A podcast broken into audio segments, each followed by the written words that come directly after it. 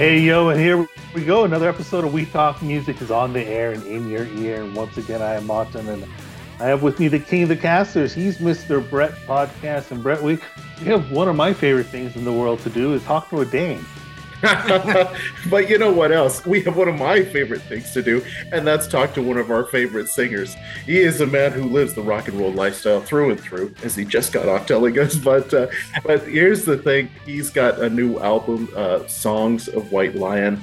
We have, of course, the vocalist from White Lion, Freak of Nature, Freaks of Nature. You know, Mike Tramp's Rock and Roll Circus. That must mean it's Mike Tramp. Mike, how are you? There's only one in the world. That's, That's right. Me. How are you guys? Nice to be here. Wonderful. I mean, we're always happy to have you on the show because, I mean, we love your music. So we're happy to talk to you about your music and about really whatever you want to talk about. So. I got a few subjects. Let's get into the music, though. I mean, uh, your your musical philosophy. We were talking a little bit about it off air, and uh, you, you know, if you were to put it into a sentence, what, what would you say is your musical philosophy? Well, that it has to come from the heart and soul and not have to be for any other reason. Whatever benefits that comes with the success is another story, but you don't ever enter, you know, into, you know, music because of a of a benefit. It has to be a self-expression. Um, as we spoke around, you know, uh, growing up, growing up in Denmark in the 60s and stuff like that, Denmark had gotten, you know, the full influence of, of, of American folk coming in, you know, and and a lot of Danish artists took that upon themselves. And I'm growing up in a part of Copenhagen where there were a hippie with an acoustic guitar on every street corner, stuff like that. And I was very early influenced by that. And and before I was 10 years old, I was a legit campfire uh, guitar player and it's really never evolved from that um, and that's that's sort of what it comes comes back down to that for me the song has to work right there um, I was never into oh, he, oh wait now the big guitar riff or the fast guitar solo. No, can all my friends sing along? I mean, of course, I'm talking about a time before I even started writing songs, but just the overall feeling of sitting there with 30 of your classmates or your youth club or your soccer team or whatever, and everybody singing along. And that feeling I carried with me all through every step of, of what would later on become my musical career. And, and it's always how I looked on songwriting. And interesting enough, even if if I might jump too quickly into the next subject, Vito Bratta and myself, when we wrote the songs for White Lion, we looked much more towards Lennon McCartney than Judas Priest or Van Halen even though, though those were both bands we loved for the power of the rock and roll. But when it came to the song, the song had to work there in the kitchen where we were writing the song. So then, when you guys were writing the songs, like, and especially learning how to write together, um, when you kind of brought your influences and he brought his influences, like, how did you find that it gelled? Well, the first, you know, even just after three months of us have been talking about getting together, the first time Vito came over to the place where I was living in, in, in New York, New York, he was also living in New York. I was just living in a different borough. We sat down and wrote Broken Heart the first night without talking or anything. He started playing a rip. He started playing the melody on the guitar, and I started singing. And that night, both White Lion were, were, were born and and formed and and our songwriting um you know uh, you know were also born and and to answer your question there were no philosophy of who brought what to the table. In most cases it happened right on the spot and there hasn't been any white lion songs that has taken uh, very long to write. It's something that happens instantly in in in in either he feeds off me or I feed off him and so on. So later later on we had a short period where we brought stuff to the table and somehow it didn't seem to work that way it was almost that we needed to come to the table sort of fresh and then vito just started playing or i sat with the acoustic guitar and the other thing and i started playing and that's sort of where um, I'm sort of referring to the campfire thing. That's why where I'm bringing, you know, have you ever seen the rain or or you know, knocking on heaven's door? And he's sitting with the strat on the other side, and then just making that simple chord a much bigger chord, and you know, chunking into it, and then you know, suddenly it's it's like, wow, we're becoming White Lion here. And is that then why it's just so important that, you know, White Lion is just you and Vito in that regard, and why White Lion can't exist anymore is just because it needs to be the two of you? Well, yeah, in, in many ways. I mean, we, we were already about, you know, close to two and a half years into our songwriting. We had already recorded uh, the Fight to Survive album 1984 with a different rhythm section and um, by the time first Greg D'Angelo, drummer, came in somehow mid 85 and James Lomenzo early 86, Vito and I have already become one person. And it's it's like we we were so much one person when it came to songwriting.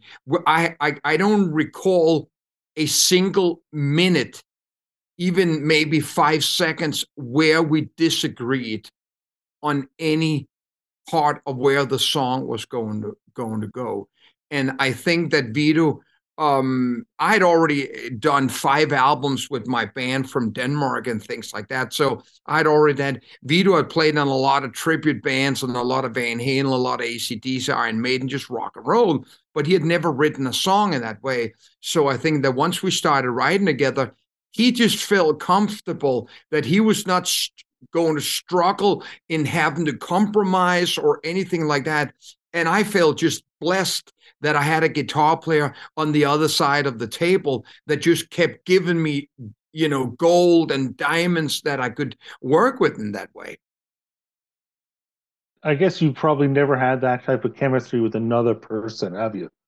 Is no. very unique? It, it, it, it, it's like it's like that one one love that only happens once in your life a completely understanding of of of where you want to go. Vito never wanted to do to do something that worked for him and not worked for me and vice versa. When it came to the songwriting it possibly also could be you know backfiring on the other thing because we weren't socially compatible in the way that we never really did anything outside White Lion together. Let's let you know if if the scenario here here's two guys who who write these songs together and says oh let's put the guitars away. Let's go to the beach. Let's go to the mall man. Let's go look at a car and stuff like that. We didn't none of that ever you know, besides sitting on the tour bus once we were successful and and and touring touring around the world, et cetera, et cetera, we never did anything of that. And and maybe maybe that's also what created that special moment when we sat down and we weren't bringing in a lot of daily life goofing around on the beach or hanging out with the rest of the neighborhood drinking beer or chasing girls or stuff like that. No, we showed up and we were ready for open heart surgery right there. We took it so serious that you could almost not come into our world. There were not space for anyone. Yeah, it's interesting because we I mean we know so much about the the Sunset Strip bands and how they had to like live together and just be together the entire time. And of course, I mean you see Motley Crue, I mean I picture them going to strip clubs and stuff like that. So yeah, it's interesting to hear that you you didn't have a like that that outside aspect to kind of I guess also how did how did that change your songwriting like because you didn't have these like shared experiences outside? Yeah, I mean it's a, it's a it's a great point. I'll, I'll get back to your, your question. It's a great point of how different it was for White Lion uh, growing up in, in Brooklyn, New York, where sort of the base of White Lion were a, a, a, big industrial basement underneath our managers club, which was a big club in Brooklyn, L'Amour's, a rock capital. But in the daytimes, it was just industrial. There were no signs of 80s there were no there were no all the stuff that we saw coming in from la like you said the sunset uh, you know strip you know the whiskey the roxy the rainbow bar and grill gazzarri's all that stuff that's van halen history ratt you know dog and poison all that stuff that is in their legacy. White Lion's legacy is is a, is a basement in Brooklyn that nobody knew where were. So, and when we would go home, we went home and stuff like that. So we didn't, in one way, we were a band of brothers. At the same time, we were not a band of brothers. Um, that we didn't share this um, social thing after um, rehearsals or, or or get-togethers and stuff like that, and and um, I think that's probably what when you look at the songs today, there are 1 million 80s bands. And when you looked at Circus Magazine Anno 88, almost you felt at time it was one band just dressing up different. Yeah. But everything just looked exactly the same. And most records sounded the same. Most lead singers sounded the same, looked the same. Now, when you then dissect it a bit later on, and even with my re recording of the White Lion songs, it is crystal clear how different White Lion stands from those bands that, in many ways, we looked at, we liked, but when it came to Vito Bratta and Mike Tramp's songwriting, we weren't looking at them. I mean, I had come to America driven by my love for Van Halen stuff like that. You, know, and that whole thing what that represented that loud visual rock and roll. But I was raised on Elton John, Queen, Thin Lizzy, Slade, and and and and those kind of bands. And and as soon as Vito and I started finding our own identity, we weren't looking at any of those bands. We were looking at our own songwriting. And when you now look back at it, we see the signs doing our four albums where we are diverting and we're probably heading towards bands like Journey, bands like Kansas, maybe even uh, progressive rock and roll uh, with good hair, haircuts.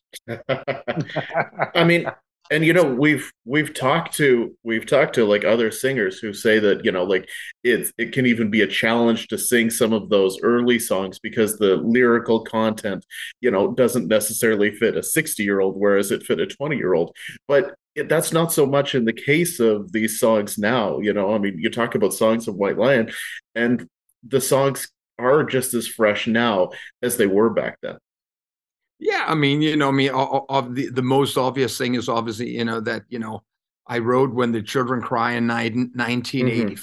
just sitting in my manager's house where where I was uh, where I was living, and and here is a song which is about nine, 2023 no more presidents and all the wars will end you know. And and along that time and you know the record company didn't want that song out as a single and stuff like that etc etc but our managers fought off fought forward and and the song came out. And i think without speaking for the fans and the industry that maybe in the beginning when the children cry just became another hard rock band's ballad.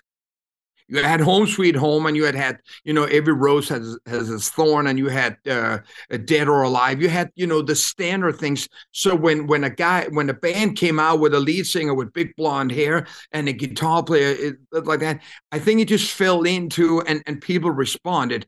With time passing, people dug more and more into the lyrics because the rock and roll fans of 1988 were not looking at what would what, how we would explain to the children when they were crying of what we have done because 1988 were quote unquote party time. but the thing is, as I mentioned earlier, with my upbringing and with my my awareness um, of growing up in Denmark, a country at that moment, you know, under f- five million people, I was very much exposed to daily world events. Um, so we weren't just shielded uh, within that. You know, you can live in in in some some place in Omaha, and and your world is Omaha. I knew about the entire world and things like that at that time. So it just became something natural when it came to me that that was what I was going to going to write and things like that. And the same thing goes with Little Fighter or Cry for Freedom. Those were just things that stuck with me. And from the beginning, I never wanted to be a tits and ass rock and roll singer. It simply did not appeal to me singing about something like that even using you know as much as i molded myself around david roth i simply could not go out on stage and not say something that carried some weight regardless if the people didn't want to hear it. It's, it's... was it frustrating then to kind of get lumped into the, those other bands? You know because they they i mean they look at you and think, "Oh, this is how we're going to market you, like like we market everybody else." Is that was that frustrating at all? Well, I, I, don't, I don't, I don't think it was frustrating at that moment because we didn't know any better. I don't think any bands at that time, all, all, the all, you know, my competitors or my friends or my peers and stuff like that, all the bands that we we sort of are talking about, we uh, we're not going to get the chance to mention all the names.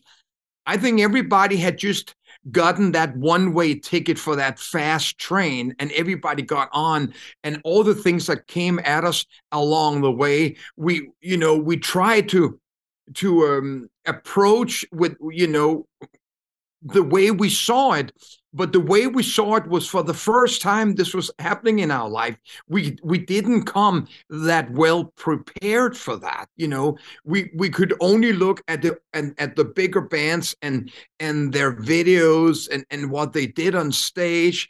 And then you sort of you know you brought a little bit of that what you're just seeing you know with you and and and uh, now looking back, you know, hindsight 2020, there's all these signs of, oh yeah, okay, well, at that moment you only knew so much and you did that and you opened your mouth and you thought you knew it all, but you obviously didn't because you ended up doing that. And I think in many ways that record companies, managers, MTV, et cetera, et cetera, that were creating this platform for us to to live on was also experimenting.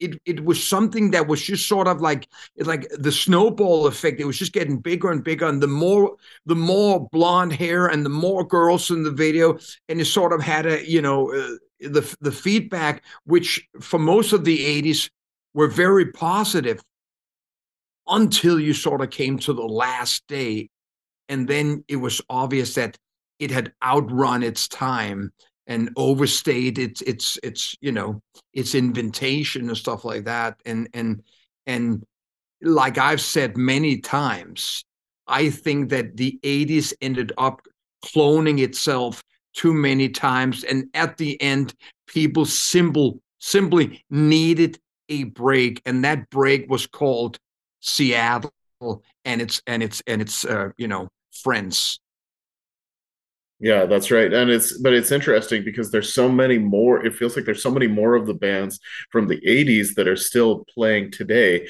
than of that Seattle grunge scene for the most part. Yeah, no, I mean that's that's another valid point. Of course, like that, you know, it became one day white and then the next day black. Man, you know, I've always I've I always made this joke about how I showed up for for an arena concert. You know, never mind the band, but somewhere in in the in the nineties, getting there a little late and stuff like finding my seat in the arena and then going to the person next to me. Hey, man, are the road crew still doing sound check? He says, No, that's the band. I said, The band? Why are they turning their back to the audience? Well, that's how they are. And then I look at us running out, supporting ACDC, like, like, like just like an attack, like a, you know, there were no space for having, you know, taking a break or anything like that. It was like kill or be killed. It was the 80s attitude, you know? Mm-hmm. Well, and that's and I think that's what we love about it is that is that you know like everybody felt like you needed to put on a show because that was the best way to entertain the fans. But you know, and also in your case, you just happen to have the music and the musical chops to back it up. Yeah, well, I mean, I like I said early on, I grew up with Bowie and I grew up with Freddie Mercury, two of my heroes, and the, for them, the stage was a place you entertained. You also sang and stuff like that. And I think that always was the interesting thing that I think that when Van Halen came around, and and that's the you know the, the, that that great story about how they how they uh, supported uh, Black Sabbath on the first tour, and and and and regardless of Black Sabbath's history and and the part in in heavy metal, it was almost like four statues that didn't blink or doing so. And then suddenly you got Eddie Van Halen, you got David Roth, and you know the rest. And you know, they come out there. And the same thing with Deep Purple, you would have, you know, Richard Blackmore just staying there really pissed on stage and and and you know the nothing went on. Great bands and and you know, legendary rock and roll records. But then when when when that new thing got introduced, people going, holy cow, man, what's going on here? And you know, the hair got cut a little better and the guys looked a little better shape, you know. And I think Eh, the business was ready for that. And then 1982 or, or 81, here comes MTV and and allows for the country to see rock and roll in 24 hours. So now fast forward, of course, to to the new album. Like, what's it like going back and like and like how do you choose the songs that you're putting on songs of White Lion? I mean, obviously there's the big hits, but then like how do you like there's still a, lot of really good songs. How do you choose them? Do you and and how does it feel to re-record them? Yeah, well, I mean, eh, I'm going to add a few things to that because the whole story is like that that that once I once I ended White Lion in '91 and I moved on. You mentioned early on my band Freak of Nature that I had for for of three three albums before in '97 I went solo and I now have 13 solo albums. And my plan were that that is what I'm going to do for the rest of my life because my solo albums is what Mike Tramp actually is and what my, my the Mike Tramp that sat across from Vito Bratta. You asked you you were you're talking about early on what did I add to the table? Well, that there you got the you know the folk singer from Denmark and stuff like that with acoustic guitar, the simple chords but the very strong melodies and and and, and some lyrical content that you're you're not embarrassing into your grandchildren, etc., etc., and stuff like that. But once I went out on the road for the first time solo in 2001 in America, many of the venues had White Lion on the poster. And here I am showing up with my own Tom Petty and the Heartbreakers or Springsteen and the E Street Band. Uh, you know, I've handpicked a band that has absolutely nothing to do with the 80s. They can't play anything like the 80s, and they're not allowed to play anything like the 80s.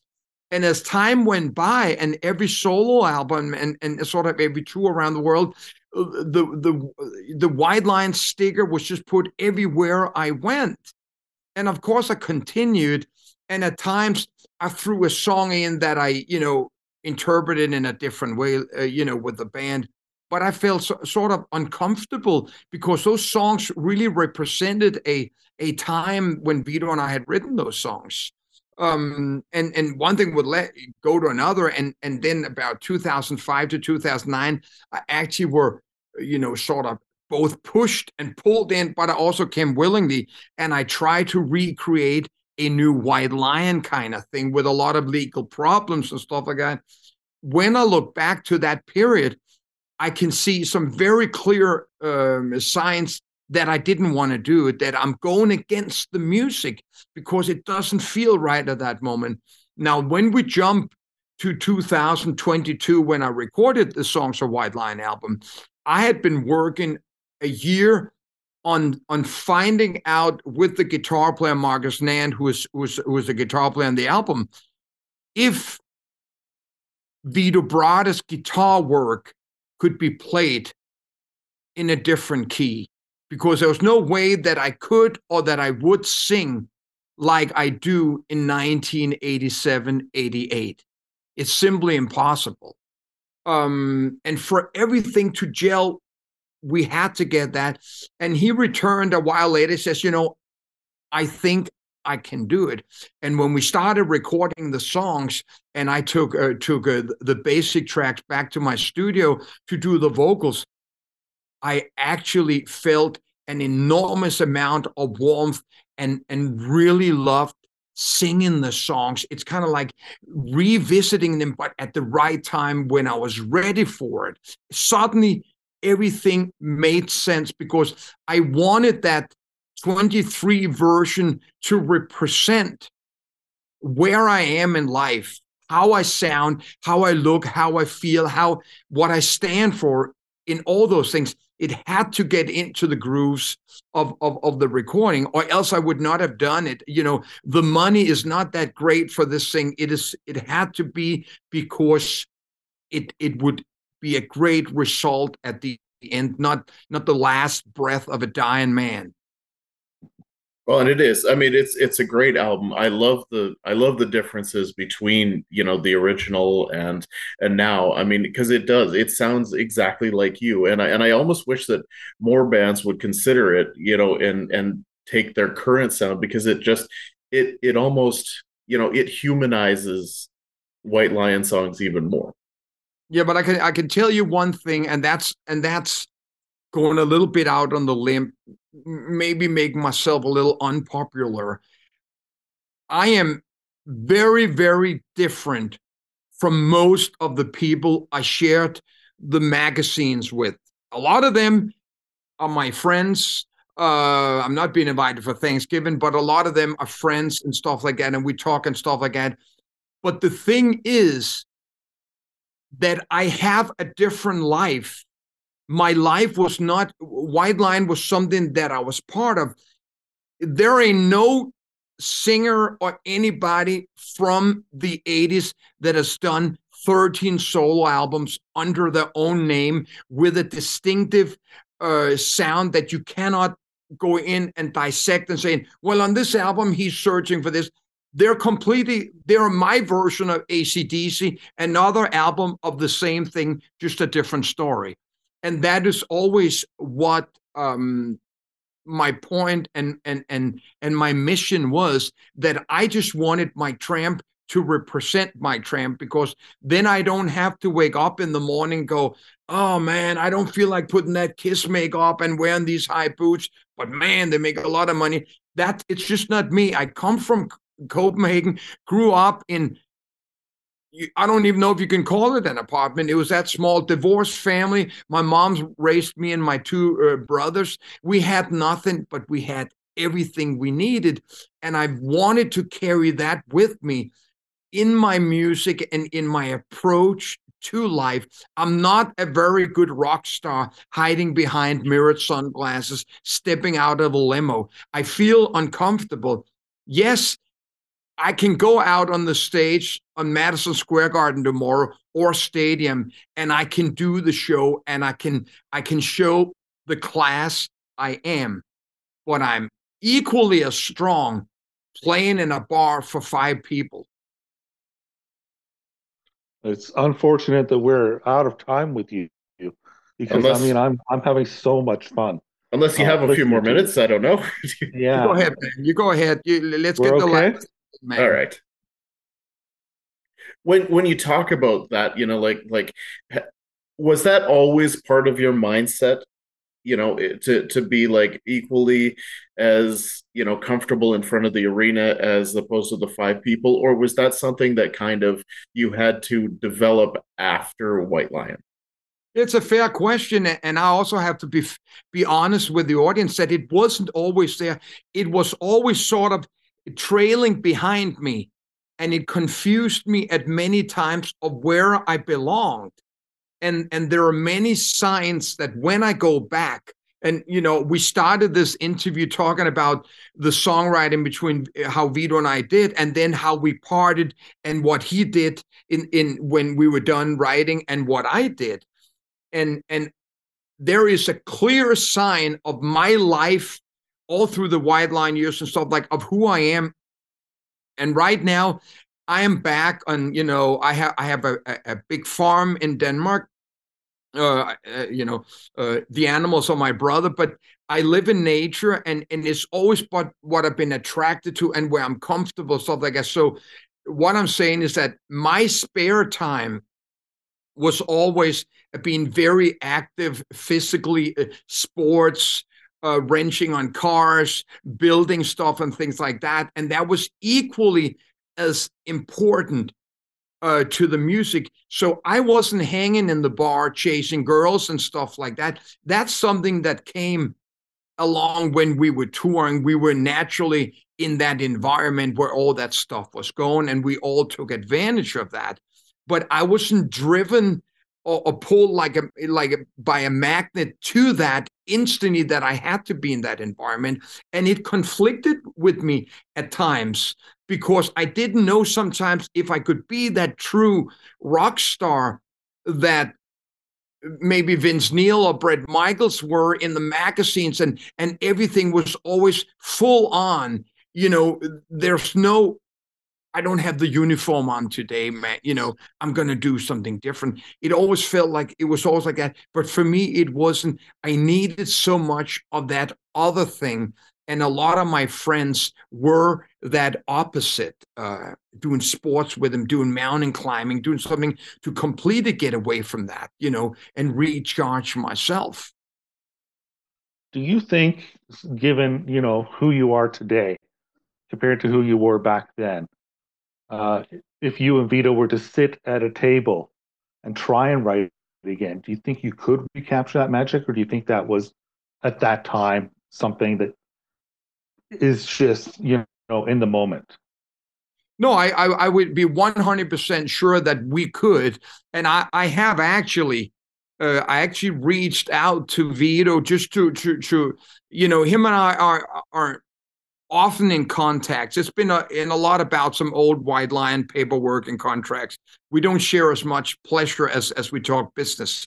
Um, but I did write him um, about 10 days ago where I sent sent him an email um, and I've said it to others where I say, Vito, you know, I'm just preparing myself to go out into the world and performing the songs you and I wrote.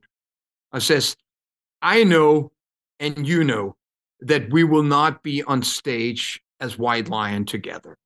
But should it be that you have the urge, the feel of wanting to sit down and do something, maybe like what Robert Plant and Jimmy Page did when they knew that there were no way they were going to reform Led Zeppelin, but they did something interesting. All you got to do is call. It's all you got to do and stuff like that and and and um, so in that way, we would not be a better white lion if we got up on stage together. It would be trying to find something that would be so unnatural. Um, I think a, lot of bands do it and and they have the right to do it, but are completely motivated simply by finances not because they simply cannot wait to sit in the same dressing room with the guy they used to hate. Did you send Vito a copy of Songs of the White Lion?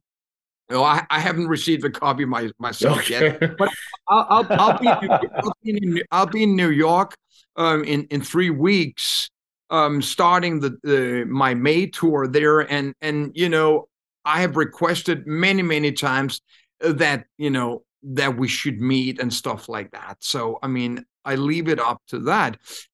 There, there is always a little bit of danger when we talk about this if it if things get misinterpreted. But I think I'm I'm crystal clear that I don't ever want to talk on behalf of Vito.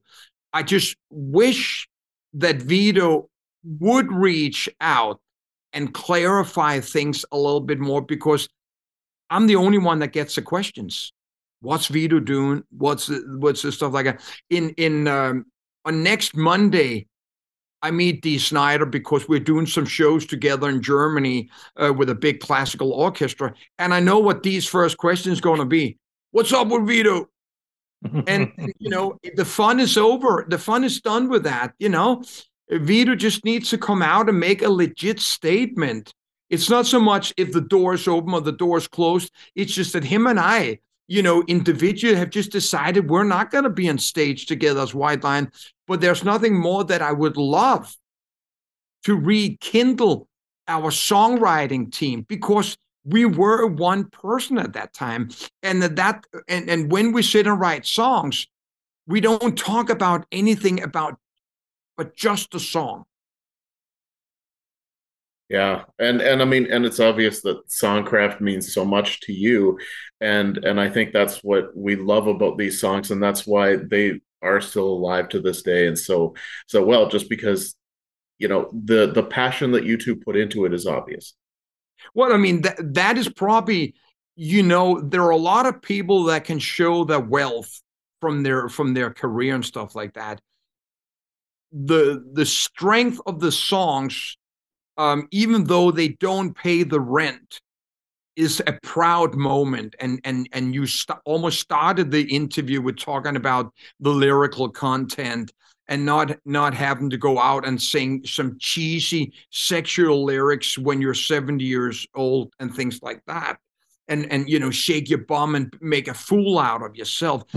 I think where it happens with authors it happens with with quality actors that they grow gracefully old.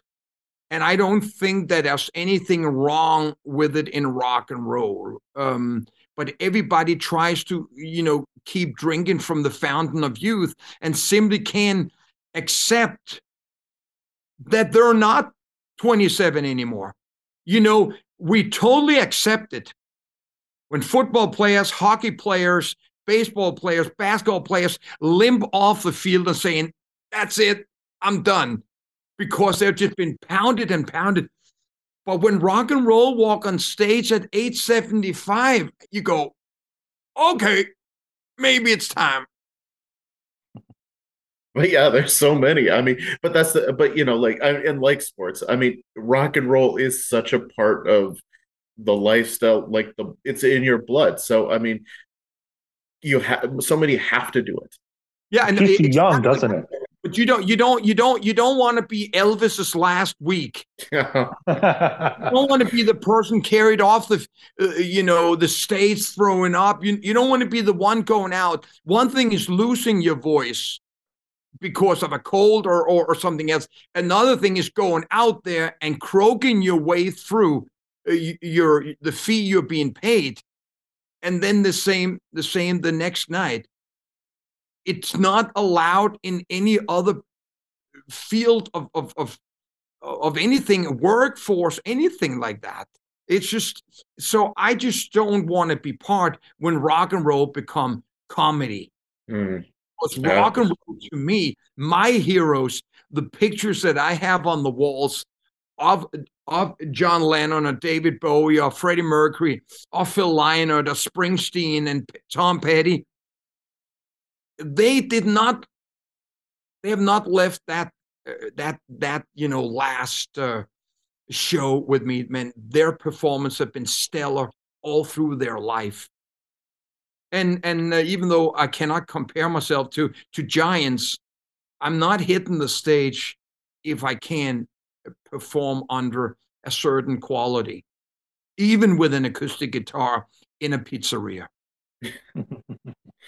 well, Mike, we have loved talking to you so much, and uh, and and I do hope that you are able to continue your career for many many years.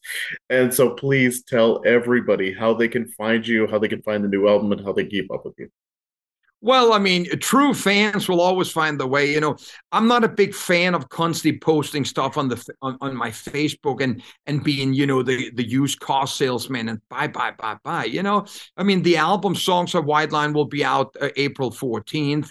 It's not like the old days where we used to go into the the big record stores and 500 people would be waiting out in line to get the album signed. Now it's stuff like that, and and I I recently found out that I'm really not a a, a a streaming artist that I can see that most of people that follow me and love my music actually buy physical music and and I'm really pleased with that so you know um of course I sell my album on the road after the show I always come out greet people I'm still able to do that.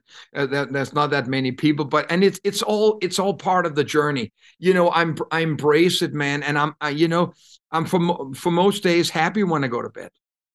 Awesome. Well, Mike, thank you so much. We've appreciated every minute of it, and we look forward to talking to you again. But we wish you nothing but the best in the future. Thanks a lot, man.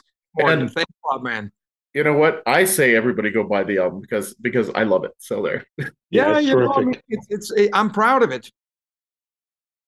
As you should be. So, Mike Tramp, thank you so much, and and we'll talk to you again. Yeah, Pleasure. Thank guys. Farvel.